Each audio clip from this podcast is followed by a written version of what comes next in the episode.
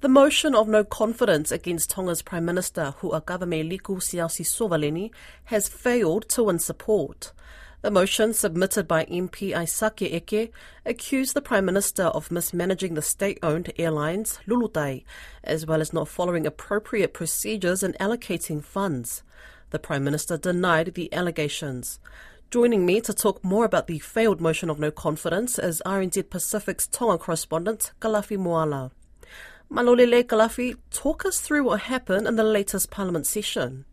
Well, uh, of course, there, there, was a motion uh, for the um, uh, of no confidence against the Prime Minister, and so this afternoon, uh, after two days of uh, going over the the points of the motion and then the response from the Prime Minister and his government, they uh, had a ballot today and the motion was defeated. In other words, the prime minister continues to be the prime minister. And the defeat, uh, the defeat was uh, 14 uh, votes uh, for the prime minister and 11 uh, against him. Why was the motion of no confidence filed in the first place?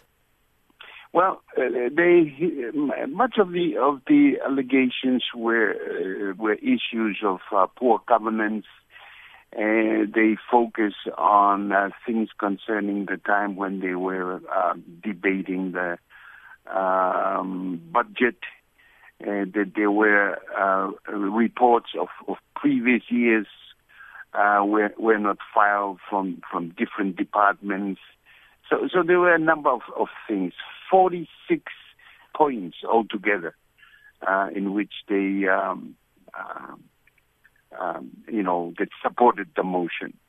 And uh, that's why it took all day yesterday, 12 hours of uh, of meeting from 10 in the morning until 10 at night, and then today, all the way from 10 until uh, 12, and uh, and then in the afternoon sessions uh, they decided it was enough. It was time to uh, to take a, a vote, and uh, and so they did. I understand one of the major issues was around the mismanaging of the state-owned airlines Lulutai. Are you able to elaborate that a bit further, please? It, it, it, yes. One of the big issues, of course, was that they had felt that uh, um, Lulutai Airlines, which which was a um, government owned, and and there was a lot of uh, of debate uh, on it. There were a lot of uh, people that were in opposition, feeling that the airlines should be run by a, a private sector um, company.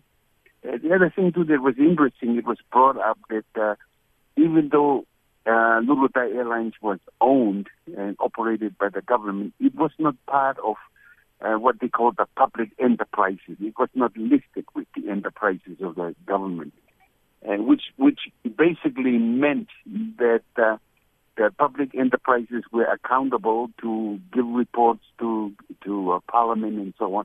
But the Lulutai Air, Airlines the, was uh, they, they they were not accountable to anybody because they were just like a private company that was established.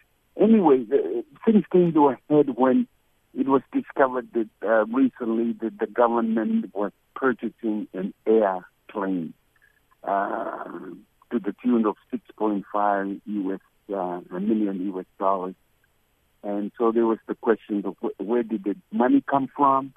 And uh, part of the money, it, it came out in Parliament, was uh, was uh, borrowed from the retirement fund.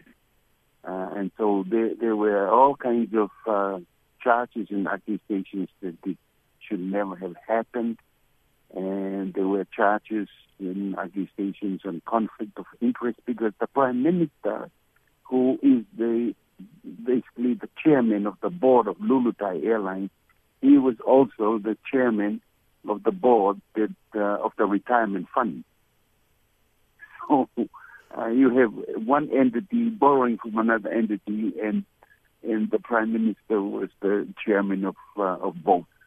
So these was the, these were the kind of things that he brought up, and there were a number of other issues, but Lulutai Airlines was uh, definitely a, a major part of that. And how did Hu'akavameiliku respond to all of these allegations?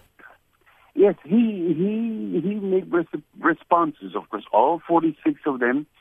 He, he answered them, and he uh, explained that there was nothing illegal that uh, that was done. Maybe it could have been done differently by somebody else, but uh, he explained their processes that uh, it was not uh, uh, illegal. It was not against the constitution, and he gave reasons why they did what they did. And um, so uh, as it was represented in Parliament, obviously the majority of uh, members of Parliament believed him and uh, and voted for him. No, that was that was the main thing that uh, uh, Tonga has been waiting for, and, uh, and uh, I think and, and I think there needs to be mentioned.